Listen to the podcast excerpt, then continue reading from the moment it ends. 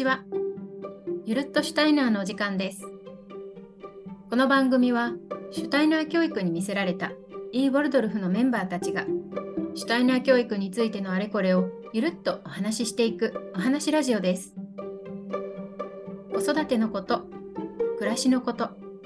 シュタイナーを無理なくゆるっと取り入れるためのヒントになれば幸いです。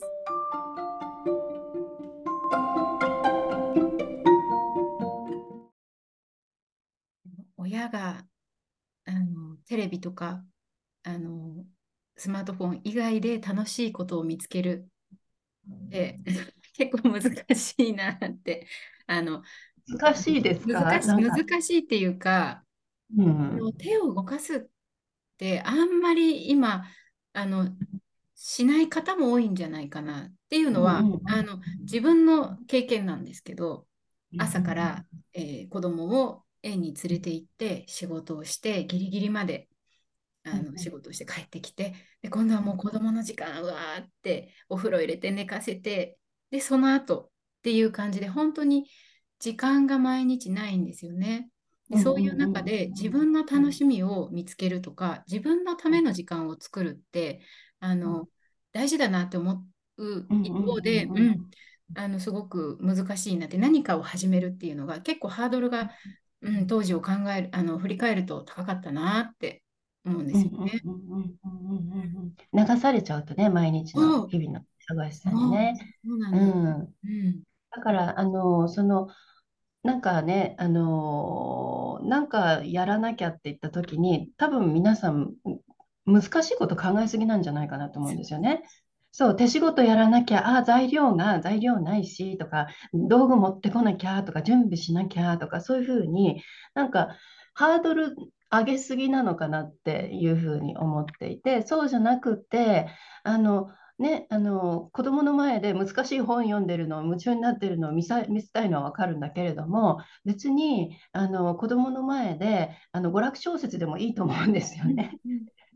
なんか読み始めて止まらなくなっちゃうようなもう続き読みたくてしょうがないみたいなそういうような娯楽小説とか手元にあってなんかお母さんあのパッと見ると本の続き読んでるねみたいな。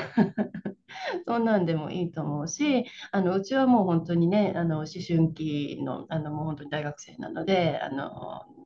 ね、もう育っているんですけれども育っているからも、ね、スマホとかも自分で使ってるしでもやっぱりあの私きあの昨日あのパズルをやってたんですね。あの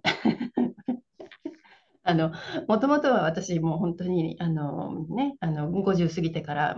あ記憶力がとかなんかいろいろ悩んであの頭の体操しなきゃとか思ってパズルとかやっているんだけれどもでパズルとかやり始めたりとかそれこそあの新聞に載ってる、ね、クロスワードパズルとかそういうのをやってたりすると子どもたちが周りに来て何やってんの？みたいな感じでそれで分かんないなこれとか、ね、あの言ってるとあの子どもたちが参加し始めるわけですよね。うん、で参加し始めてそれで一緒になってやってであの、ね、昨日キュールービックキューブとかやってたら取り上げられてやっちゃやられちゃって私のなのにみたいな、うん、だからそうやって巻き込んでしまうお母さんがやっていると、あもうやりたいやりたいみたいな。だからそんな難しいこと考えなくってあの本当にな本当にちょっとしたことであのね、あのテレビとかスマホから離れられる時間を作ってそれを子どもたちの前でやっちゃうみたいなそういうそんな感じからスタートすればいいんだと思うんですよね。なるほど。いやーなんか数年前の自分にかけてあげたい言葉ですね。今からでも。あ今はね、うん、そうそう、そうですね。いやでも本当に確かにあのお母さんってすごく一生懸命あのうん。少しでも子供のためにって考えがちだけど自分の好きな時間を過ごすことがその子供にとってあのいい影響になるっていうことを知っているだけでちょっと肩の力が抜けますね。うん。でもあの今って小学校でもあのタブレットを導入しましたよね。まあ、今回の、ね、コロナの関係もあって。で、えーっと私がちょっと授業参観とかで見に行った時にそのタブレットをあのやっているところを後ろから見た時にすごく姿勢が気になったんですよね。あの、ね、あの、こう書くときは結構姿勢とかって学校ではっきりと言ってくれるので、あの、きちっとまっすぐ、ね、背骨を立ててっていうことができる子が多いと思うんですけど、スマホを使うときってやっぱりこう、よ、あの、ポイントを見るために一生懸命こう、ね、変な姿勢になったりしちゃうので、だからその辺ってその結構ねシュタイナーだと体をどのように育てるかっていうことが大事だと思うんですけどその辺ってどうなのかなってちょっと今気になってますね。そうですよね。あの、本当に、あの、タブレットの小さい画面ではなくて大きな紙にね、文字とか絵を描くっていう活動をやらせてあげてほしいですよね。それはあの知識を入れるとか勉強のことだけではなくて、やっぱり本当に体を育てるところなので、うん、なのでね、あの学校でやってることは変えられないけれども、うん、お家の中ではね、そういう大きな紙で絵を描かせてあげるとか、あの紙あの、ね、絵を描くんじゃなくて、砂場に行って砂場に絵描いててもいいと思うし、もうそうやって全身使って何か活動するっていうところをね、やらせてあげてほしいですよね。それも本当に意識しないと、どんどんどんどん子どもの生活からなくなっていくところだし、学校でそれが減ってしまっているところだから、その分お家とか学校から帰ってきてから、本当に意識的にやってあげなきゃいけなくなって、っきた状態ですよね。昔だったらね、子供たち学校から帰ってきて自然にも勝手に遊びに行って勝手にいっぱい体使ってってことが自然にできていて、自然に体育っていたところが今はそれができなくなってしまっている。お母さん頑張らないといけないっていう本当に大変な状況になってきてるっていうのが現実だと思いますね。ですね。なんかその時にこうちょっと姿勢をね、あの整えてあげるみたいなことって何か具体的にこう簡単にできることってありますか？そうですね。あのー、まあ、あの、何年生ぐらいのこと考えてますか？今、低学年1、2年生を、2年生ぐらい。はい、イメージしてましたね。うん、1、2年生だったら、あのー、ね、やっぱり、あのー、はい、背骨まっすぐにしてとか、まっすぐ座ってって言って、まっすぐすあの座れる感じではないんですよね。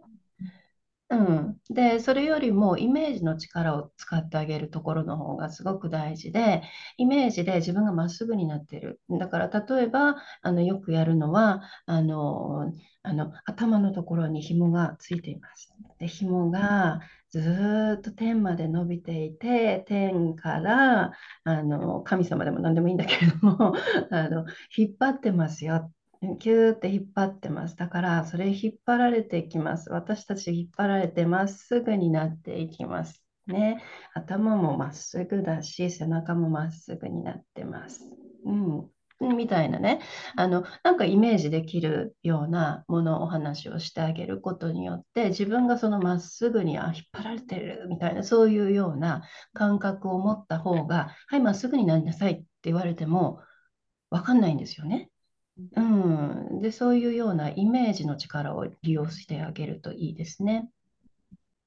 あの、あともう一つは姿勢って、あの、筋力だけの問題じゃなくて、あの、自律神経で本当に無意識の感覚っていう部分もすごく大いに関わっているので、ある意味姿勢あのもちろんその正して綺麗な形に意識するっていうこともすごく大切だしそのイメージを持つっていうことももちろん本当にとても大切で主体な教育のあの算数のレッスンとかの中にはたくさんそういうことが感じられるあのフォルメを書いたりだとかあのっていう形あのかよさんのワークブックにもたくさんそういうものがあの含まれていてあの本当にそういうところって豊かな体験だなっていうふうに思うんですけどもその前にやっぱり土台としてこう自律神経こう自分の無意識の感覚がしっかりとそあのそれを、